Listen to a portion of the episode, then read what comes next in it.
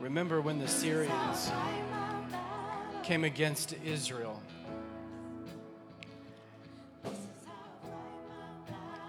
And Elisha and his servant were gathered together.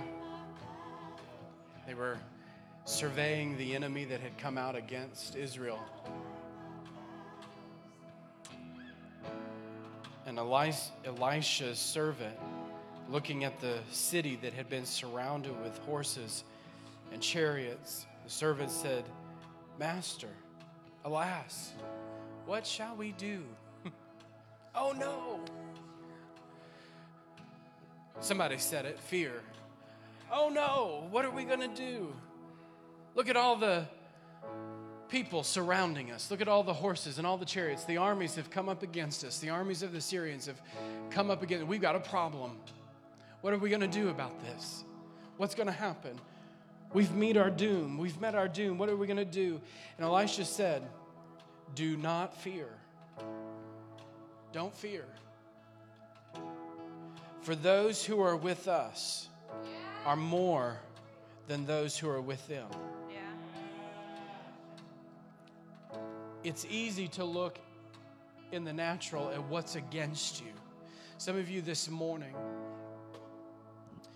the enemy has tried to, I, am going to preach in a moment, but, but the enemy has tried to silence your voice. He's tried to distract you, tried to misdirect your worship. He's tried to misdirect your worship, trying to distract you because he knows he knows that if you just worship, He knows the power that's in your worship. He's tried to get you distracted, try to get you off course, try to silence you with busyness, try to silence you with whatever is going on in your life to get you off course because he knows there's power in your what happens when you worship? You you begin to see that those who are with you are greater than those who are with them. When you begin to get your eyes on jesus you begin to see from a heavenly perspective. You begin to have a, a heavenly vision a heavenly perspective. You begin to see the provision of the lord. You begin to see the blessing of the lord and so he, he wants you to misdirect. He wants you to get sidetracked and distracted so that you operate in fear, that you operate in and, and don't really step into what God has intended and purpose for your life. So, so Elisha said, Don't be afraid. And Elisha prayed and said, Lord, I pray that you would open his eyes.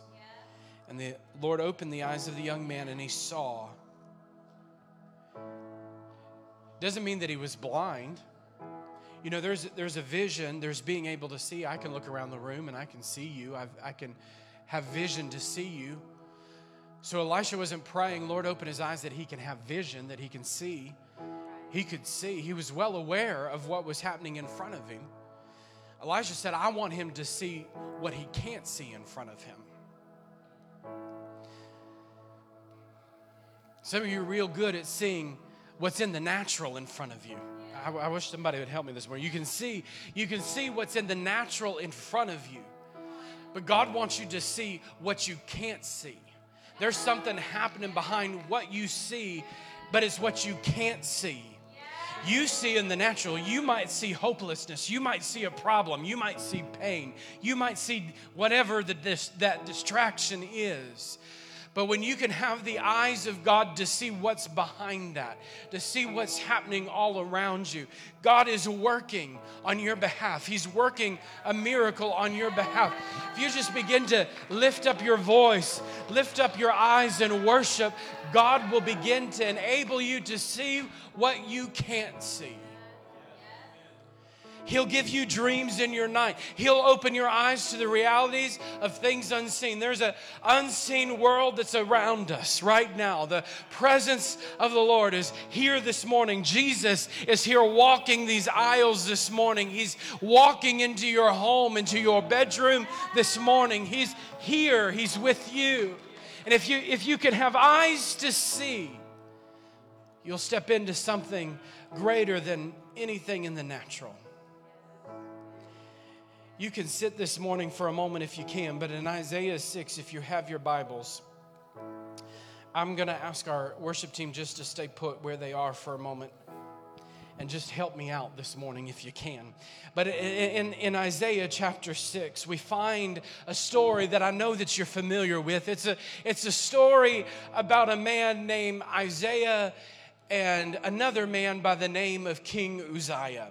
Anybody remember King Uzziah and anybody remember Isaiah? Isaiah is an Old Testament prophet and he prophesied a lot about the coming of Jesus. He had a lot to say. Isaiah chapter 6 is kind of the mark in the Bible where things changed for Isaiah. If you read before Isaiah 6 and then you read after Isaiah 6, the storyline changes a bit. Isaiah had an encounter with the Lord. Isaiah had an encounter that changed him. Let's, let's say it like this Isaiah had a vision. Isaiah saw something he couldn't see in the natural. Isaiah, I, am just going to continue on down this path for a moment because I, I, I just feel like America and the world has got their eyes on the things that we can see. Religious demons get their eyes on things that they can see. Well, that woman preacher, what's she doing laying hands on people? Who does she think she is being a woman pastor getting up there? Don't shout me down when I'm telling you the truth this morning. All those wonderful religious demons burping out. Why do people fall on the floor? I mean, that's just disgraceful. Pick them up. well, we certainly don't push them. they, if they fall on the floor because they can't stand up. The presence of the Lord is real simple. And we get our eyes on things in the natural disease, what we have, what we don't have, what's in our bank account, what, what's happening all around us. But there is a vision that God wants you to have of Himself. I said, There's a vision that God wants you to have of Himself. I said, There's a vision that God wants you to have of Himself. Do you hear me this morning? We, can, we, we need to turn off all the distractions and all the things that cause us to operate in fear and uncertainty and, and depression and discouragement. Listen, if it causes you to be anxious and it, and it takes away your peace, turn it off. Good preaching, Pastor. I'll keep preaching. If if it causes you to be in fear and anxiety, turn that thing off. Facebook included. if it causes you anxiety and fear, if it's not Jesus, get it out of your life. Well, I'm so addicted to it, Pastor. I'm so ad- that's the problem. That's the problem. People would rather tune now don't write me ugly letters, but right now people would rather tune in on virtual church because they're addicted.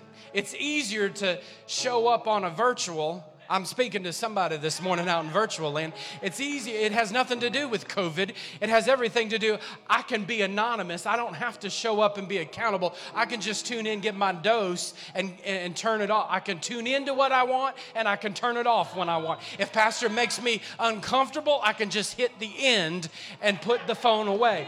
I don't have to be convicted. And I know it's nobody watching us this morning because y'all are spiritual out there.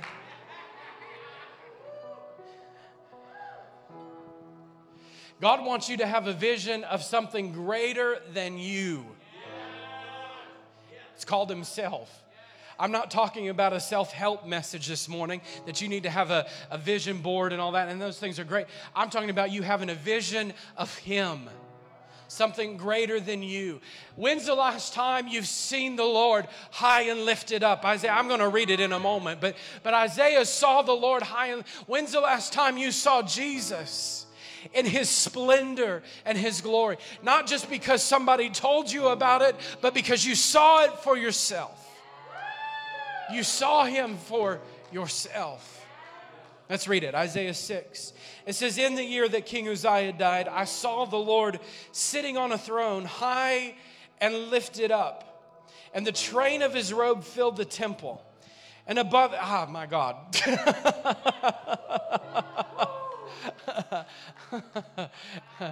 yeah, that, that's enough. You can just stop right there. That's enough.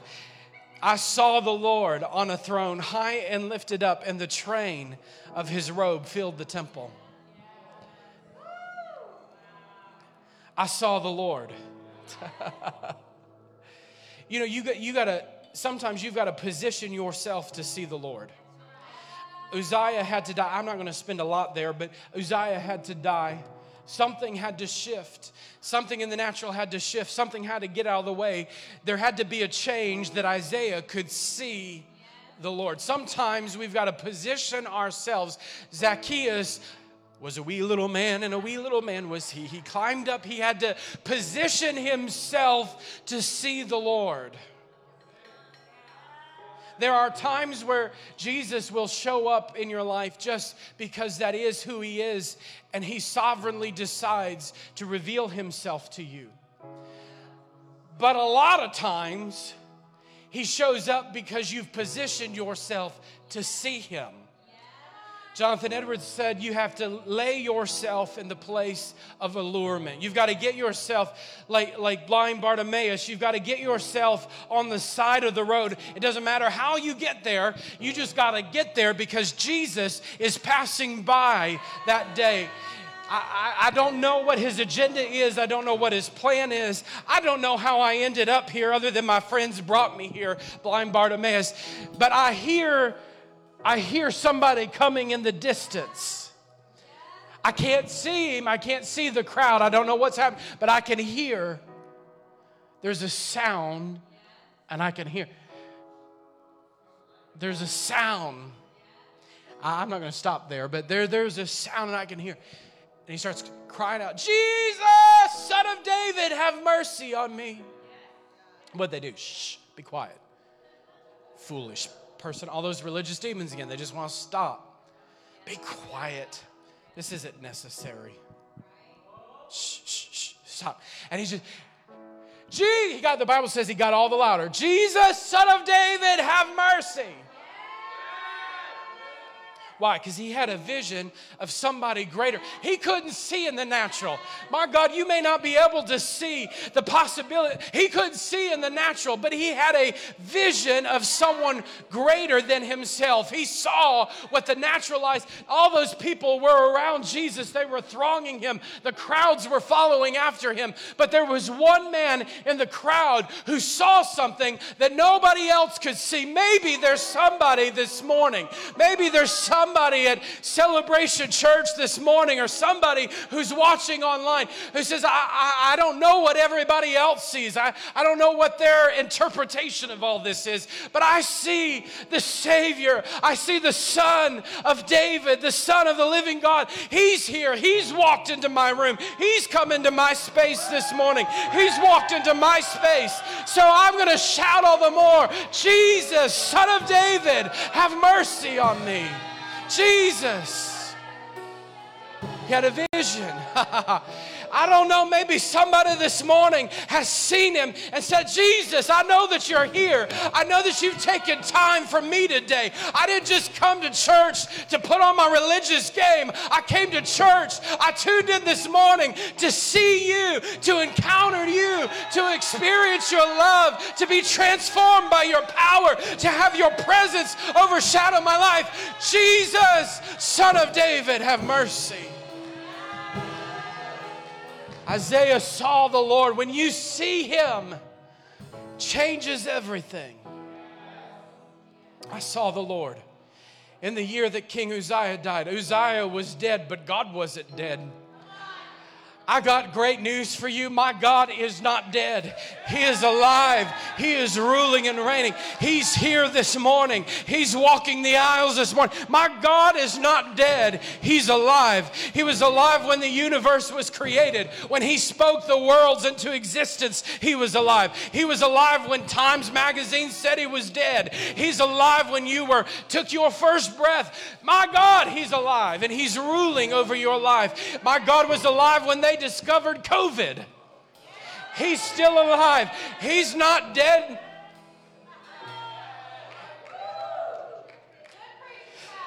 First John,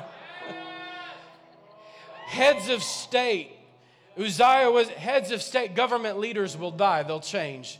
I got good news for you. That might be good news in itself. I don't know. Good news beyond that is God's still alive. And He's using them for His glory. He can use a donkey. That's all I'll say about that. 1 John 1. 1 John 1 says, We saw him from the Passion Translation. It says, We saw him with our very own eyes. We saw him. John said, We saw him with our very own eyes. We gazed upon him and heard him speak. Our hands actually touched him.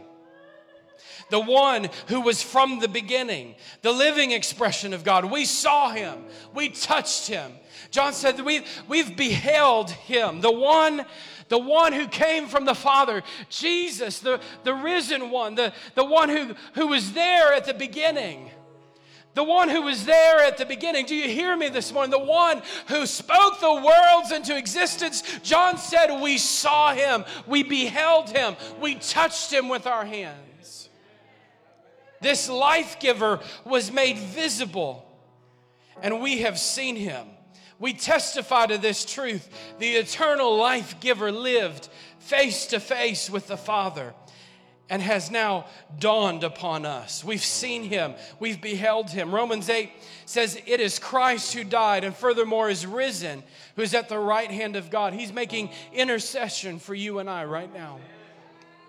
Our God is alive. He's interceding for you. He's praying for you right now. He's praying for you in your mess. He's praying for you in your situation. He's praying for your family. He's praying for your life. He knows the plans and the purposes that He has for you. The Bible says that He has plans of hope and a future of peace for your life. You know what He's praying? He's praying for the fulfillment of His plans and purposes for your life. What is, what is Jesus right now doing? He is, he is, remember, he's alive, he's interceding, and he's watching over his word concerning your life. Before you were ever born in your mama's belly, the Bible tells us that God knew you, He knew your name, and He knew every detail about your life. He knows every hair that's on your head, He knows every tear that you've cried. The Bible says that He's bottled every tear, He knows them. He knows you in your secret places. He knows you when you're in your closet, shut away from the world. He knows every detail about you. Why? Because God is alive and He's ruling and interceding and watching over His word and His promises concerning your life. He's seated on the throne. Isaiah saw the Lord sitting on a throne. God wasn't up mowing the grass in heaven. He wasn't fixing the broken down Chevy outside of the garage or Ford or whatever. He wasn't off shining his shoes or having Gabriel busy about his ironing his clothes or Heaven was not coming apart at the seams when Isaiah saw the Lord high and lifted up. When, when Isaiah saw him seating, sitting on a throne, heaven wasn't reeling and rocking under uncertainty and the chaos of this world. Our God was alive, seated on the throne in perfect peace ruling over all things. He was sitting on a throne of his rulership. Our God is an authoritative God, He's ruling over all things. The Bible says that He's ruling the world, the worlds, your life, by the word of His power right now. You might think, think things are in chaos. You're looking at the world spinning and everything that's happening around us. And you, you could look at it, you could turn on the news and you could see and think, wow, the world's in pandemonium, the world's in chaos. Where's God in all of this? Where's the, where's the order in all of this? He's still seated on his throne and he's wrapping up his eternal plan of the ages. You see, there is nothing that's happening right now that isn't outside of his plan and his purpose. God was not shocked when Trump took office. God was not shocked when COVID happened. He wasn't shocked when the race riots and everything took place. He was not shocked by George Floyd's death. I might say something that might ruffle your feathers right now, but God knew when George Floyd was going to die. There was a date book in God's agenda. He knew exactly what was going to happen. He knew exactly the plan and the per- and he's using it for his glory. You may look at it and say it's a mess, but my God looks at it and says, I am working all things for my glory in this. You might not understand it, you might not see it, but I am working right now my eternal plan. You see, we, we got to be careful as a church to say, well, you know, and, and, and get into these arguments uh, can, I, can, I just, can I just pause and address this for a moment? We can, we can get into all sorts of arguments about, about race, about whether things, people should be tearing things down or not tearing things down, and what's all the purpose of all this. Does anybody hear me this morning? Uh, Facebook is running ramp. Uh, she friended me, defriended me, he friended, requested me, he dropped me as a friend. All this stuff because of what? All, because of what? Yeah, get rid of it. Yeah, that's a good, good advice. He says in Galatians chapter 5, I say to you, walk in the Spirit. He says the works of the flesh are evident in verse 19. Listen to some of this. You, you might recognize some of this. The works of the flesh are evident. You might, you might recognize some of this. I am. adultery, fornication, uncleanness, lewdness, idolatry, sorcery, hatred, contentions, jealousies, outburst of wrath, selfish ambitions, dissensions, heresies, envy, murders, drunkenness, revelries, and the like. Sound familiar? He said, I told you in time past that those who practice such things will not inherit the kingdom of God. Uh, don't get quiet on me now. I'm just trying to get, I'm just trying to help you. This, this, that. We are told repeatedly in Scripture that we are not, uh, that's not us. That's not the church. To, to, to engage in such things, the Bible calls it gangrene. It's spreading cancer. But, verse 22 of Galatians chapter 5. But, but, you need a big but right here.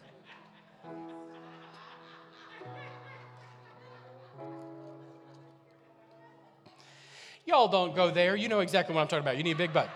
But the fruit of the Spirit is love, joy, peace, long suffering, kindness, goodness, faithfulness, gentleness, and self control. Wow, look at y'all. You know your Bibles.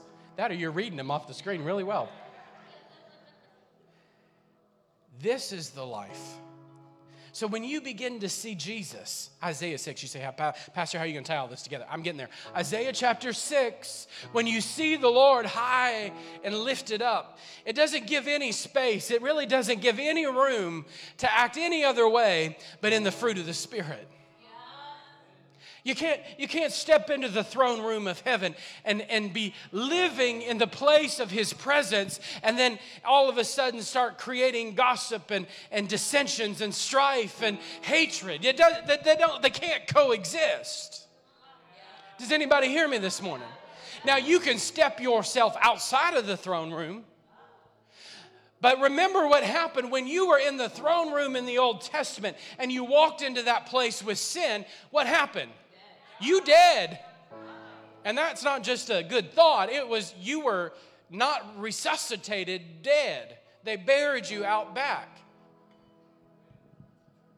So you so you can't live the two can't coexist. You can't live in the place of his presence. Anybody hear me this morning? You can't live in the place of his presence and live in dissension and hatred and strife. Those things are going to come to the surface and the Holy Ghost is going to deal with those. The Holy Spirit is going to start speaking to you about those. Say, Pastor, when you preach, I get convicted. I'm challenged. Or, you know, I can't tell you how many times I've heard that. I don't like it. But when the presence of God comes and He exposes the things in your heart, it's not to make you mad, it's to transform your life. Let's keep going. We'll, we'll get there. Okay. So he, I saw the Lord sitting on a throne. And he was high. He was high and lifted up. He wasn't just on any old throne, he was high. He was above every other king, above every other lord, above every other principality, government leader. He was high and lifted up. Isaiah says in Isaiah 46:10 that my counsel shall stand and I will accomplish all of my purpose. In Job 42, Job said, I know that you can do all things, and not one of your purposes can be thwarted. There's nothing that you set to accomplish that cannot be stopped. You're an all powerful God. You're an omnipotent God. You're all powerful. Jeremiah said, Oh, Lord God, as you who have made the heavens and the earth by your great power and your outstretched arm. Nothing is too hard for you. Nothing is too hard for God. Nothing is too hard for God in your life. Nothing is too hard for God in our community. Nothing is too hard. He's an all powerful God. Our God is alive, He's authoritative, and He's all powerful. He's ruling and reigning with every bit of power necessary. There's, uh, when, when, when God exercises his power, it's not like a battery that when, when you plug a battery in and the battery is drained because you've used some of the power. This microphone right now is using battery power and, and it's draining those batteries the more power that it uses. But God's not like that battery. He's not even like the Energizer Bunny. He's greater than that. When His power is utilized, there is no diminishment on His power. He is always at full, He is always at overflowing capacity. Our God has never stopped. There's nothing that is impossible. If, if something were, if God were to somehow diminish every time he exerts, when he breathes, he were to diminish. When he, when he says, be healed, he somehow diminished, then something would be impossible for him. His power would be waning and something else would be getting greater than him. His power would decrease and situations in life would increase and, and we would have a reason to worry. We would have a reason to have a problem because God, who's sitting on the throne, somehow isn't all powerful anymore. But our God is all powerful. He's always at his best. He is never diminished, and there is nothing that is impossible. That's why David said, I can look up to the hills from whence comes my help. My help comes from the Lord. That's why Paul said in Romans that I know that my helper is interceding for me right now in the middle of my mess. He stepped into the valley with me, and he's interceding. He's fighting. He's wrestling and laboring with me till I get to the other side.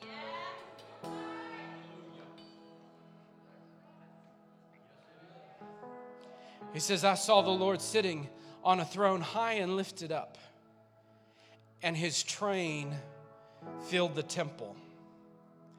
Now, all the ladies in the house are going to know all about trains because they're, they're on, your, on the wedding dresses. And, and the more glamorous of a wedding dress and the more glory of the bride, the longer the train. And you know, you go to a wedding and, and, and you have all these attendants. What are the attendants there for? They're there to make sure that the train stays beautiful and the bride stays beautiful and that her, her, her gown stays spotless and flowers are in the perfect place and all of those wonderful things, right? When Isaiah saw the Lord, he saw his kingly, his kingship train. And it didn't just extend around his throne, it didn't just cover the platform where, where he was seated, where the seraphim flew. It wasn't just there.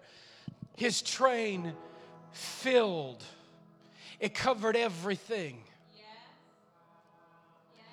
His train, I don't know what brought you here this morning, but I gotta tell you something. The train of his robe is upon you the train of his glory is filling the temple this morning. You may not be able to see it in the natural, but, but like Elisha, I'm just praying, God, give you eyes to see. Because his, his train, his robe, his glory, his splendor is covering his temple this morning. Oh, just, just close your eyes for a moment with me. Just just, just recognize His glory that's here in this room this morning. Oh God, we recognize. Come on, somebody. Just, just tune in to the vision of heaven this morning. I saw the Lord, Isaiah said, high and lifted up, and the train of his robe filled the temple.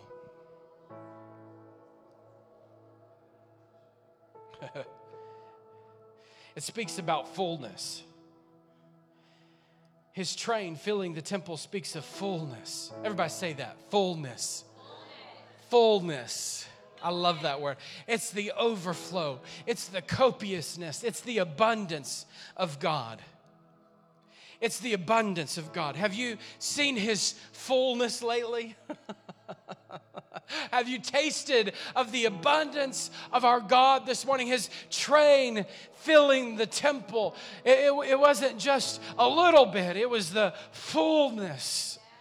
It was the saturation. It was the abundance. It was the fullness of God. John said, Of his fullness I've received. Of his abundance, of his copiousness, of his overflow, I've received. Are you receiving this morning? Of his abundance, I can receive. Of his fullness, I can drink deeply. Yeah, have a drink this morning of his abundance. Have a drink this morning of the abundance. Have a drink this morning of, of his abundance.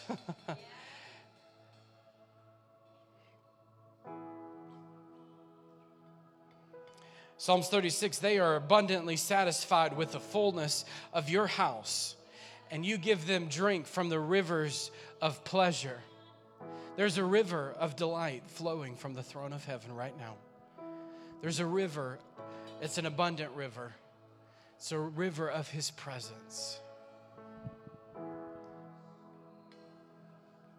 Come on, just lift your hands with me this morning. Lord, we, we just drink in right in your home just take a praise break right in your home just take a moment lord we we just have a drink together lord we have a drink together lord we have a drink Thank you, Lord. Thank you, Lord. Thank you, Lord. Have a drink of the rivers of His delight, of His fullness.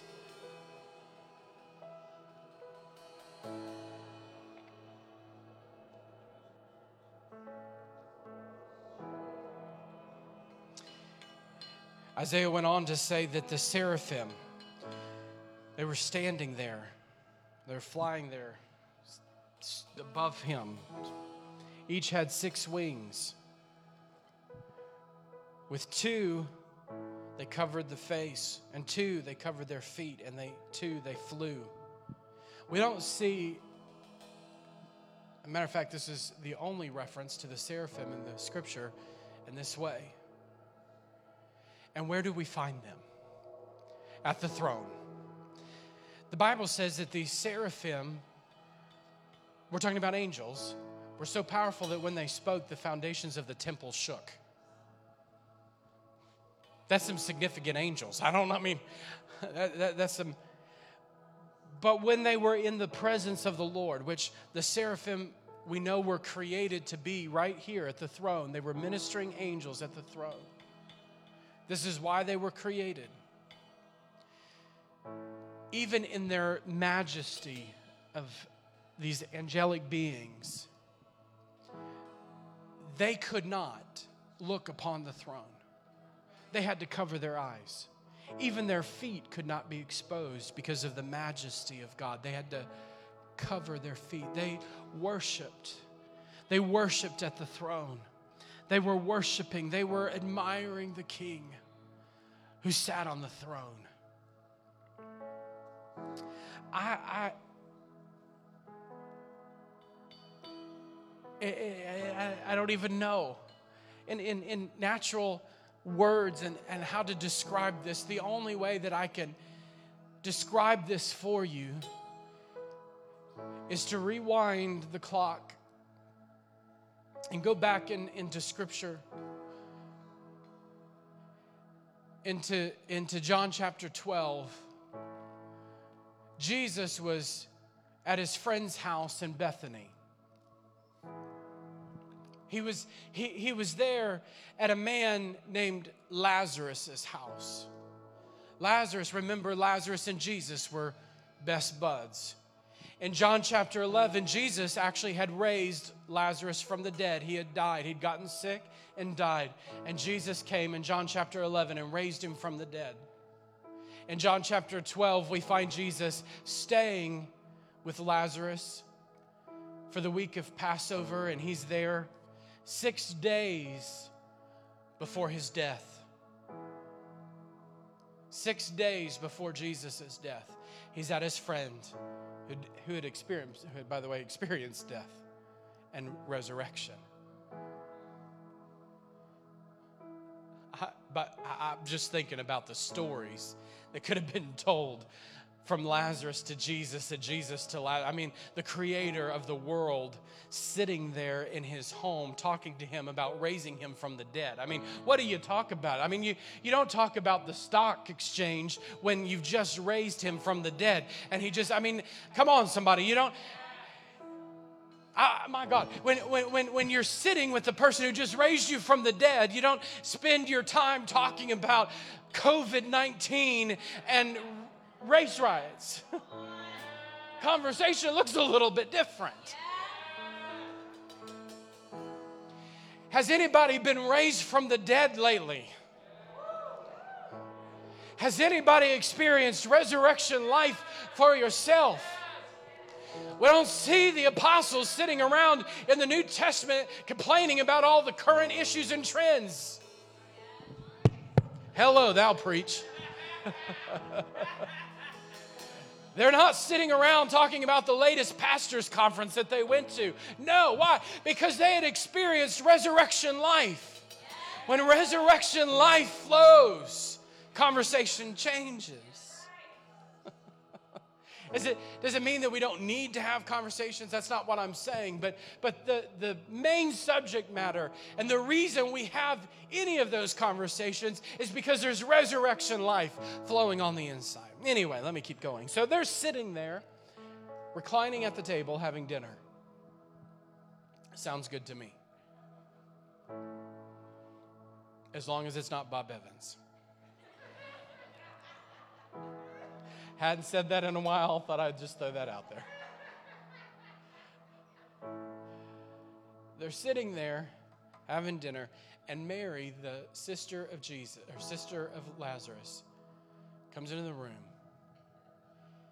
and she breaks open this expensive, probably in today's wages could have cost $30,000. Just a jar of ointment. Can you got one of those oils? Y'all know we like our Young Living oils. We can sell you some if you want.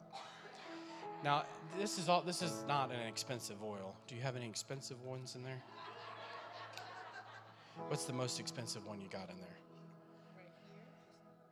Um, all she's got is thieves. That's that is probably the most expensive one in there. These are about forty dollars. Oh, we got frankincense. We're getting better. That's about 70. So we're up to we're up to $70. This is pure frankincense. If you get the, the Bible version of this, that they process it biblically, that process, it goes up to like 90. So we're just we're just talking a little. I, I just wanted to give you a visual here of what this woman brought $30,000 in modern. I love frankincense. And she pours it. She doesn't even she doesn't even use it in a distinguished way. She's not even sophisticated. She, she's not even sophisticated in how she uses it. I mean, after all, if you're gonna if you're gonna spend thirty thousand dollars on something, you better use it sophisticatedly. I mean, at least act like you've you're proper, you know? No, she doesn't. Not even close. She comes in, plops herself down right in front of his feet, and begins to pour out $30,000 on his feet. On his nasty, sand covered, disgusting feet. And those of you who have feet problems know how disgusting this is.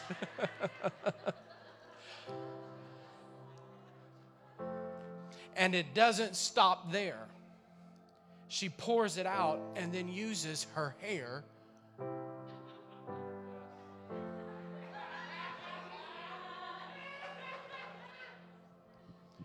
I'm talking about passionate worship. I'm talking about passionate worship. When she saw Jesus, what she saw him, she had a vision of him, she saw him. She saw him and she couldn't but help admire him. And they called, the Bible says in Isaiah 6, the seraphim called to one another, Holy, holy, holy is the Lord of hosts. Holy, holy, holy, day and night day after day, moment after moment, minute after minute, for all eternity, all these angels say, covering their eyes, covering their feet, Holy, holy, holy is the Lord God Almighty. What does it mean that God is holy? It's basically saying God is God, that He's set apart. There's no one like Him. The Bible talks about holy things Throughout Scripture, if you go, there's earthly things that are considered holy or they're set apart to the Lord. There's holy ground, holy assemblies, holy Sabbaths, a holy nation, holy garments, a holy city, holy promises, holy people, lifting up holy hands, reading holy Scripture. There's, there's throughout the Bible these comparisons of things that are set apart, holy and a comparison holy ground, holy assemblies. But here we find God in heaven, and, and the response of the angels is holy, holy, holy. There is no other comparison. There's no comparison made. It's just holy, holy, holy is the Lord God Almighty. His holiness is his utterly unique, divine, transcendent, pure essence, which in his uniqueness has infinite value. It determines all that he is and does and is determined by no one. His holiness is what he is as God, which no one else ever will be. Call it His majesty, His divinity, His supreme greatness, His value, the pearl of great price. He is holy, holy, holy.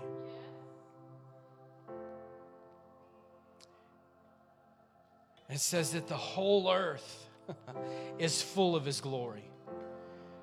You know, you can look around right now and in the world, in the earth, and all you can see is trouble and torment, or you can look around and see the whole earth is full of the glory of the Lord. His glory is the manifestation of His holiness. In Exodus 24, the sight of the glory of the Lord was like a devouring fire on the top of the mountain. In Exodus 40, the cloud covered the tent of the congregation, and the glory of the Lord filled the temple like a cloud. In 1 Kings chapter 8, the priest could not stand to minister because the glory of the Lord The cloud of his glory had filled the temple. In Luke chapter 2, the angel of the Lord came, and the glory of the Lord shone around about them. His glory. Let me wrap up with this thought. When Isaiah saw this in verse 5, he said, Woe is me, for I am undone, because I am a man of unclean lips, and I dwell in the midst of a people of unclean lips, and my eyes have seen the King, the Lord of hosts. You skip down to verse 8, it says, I heard the voice of the Lord saying, Who shall I send, and who will go for us? And he said, Here am I, send me. When you see Jesus, when you see the King, there's a response that happens. There's a response. It's a response of repentance. Woe is me, I am undone, and I've seen the Lord. I've seen him. It's a lifestyle. Repentance isn't just a one time occasion where you check the box and say, I prayed a prayer at the altar, I repented, I'm done, I'm good, I'm on my way to heaven. Repentance is a lifestyle, it's a continual turning from sin and the depravity of our carnality and turning to God. It's a recognizing on an ongoing basis that I am in need of a Savior. Every day, every breath, Every day when I walk, I need Him in my life. I can't do this on my own. I need His resurrection power every day flowing in my life. I need His grace every day in my life. I need His mercy. I need His abundance. I need Him. It's a repentance, it's a turning from reliance on yourself and turning and having full, utter dependence upon Him. It's a response of worship. I've seen the King, I've seen the Lord response of repentance and a response of worship and a response of commission. Isaiah didn't just see him and, and stay there, he saw the Lord and he took the vision with him. A lot of times we want to just camp out like the disciples on the Mount of Transfiguration. We just want to camp out. The glory showed up, let's just stay here. This, this feels good. We got goosebumps. Let's just camp out and stay. And although that is, is good and you need his presence and you need those moments, they took that moment. It, it wasn't that they left it, they brought that moment with them. That moment in Isaiah's life changed him. Those moments change us and transform us and drive us to tell somebody else about what you've seen. The Lord said, Who will go for us? Who will I send? And Isaiah said, Send me. You can't see him in his glory and his fullness and sit idly by. It demands a response, and the response of repentance and worship and telling somebody that our God is alive. He's all powerful. You can come and adore Him. You can come and worship at His feet. Our God is holy and glorious. Have you seen Jesus today?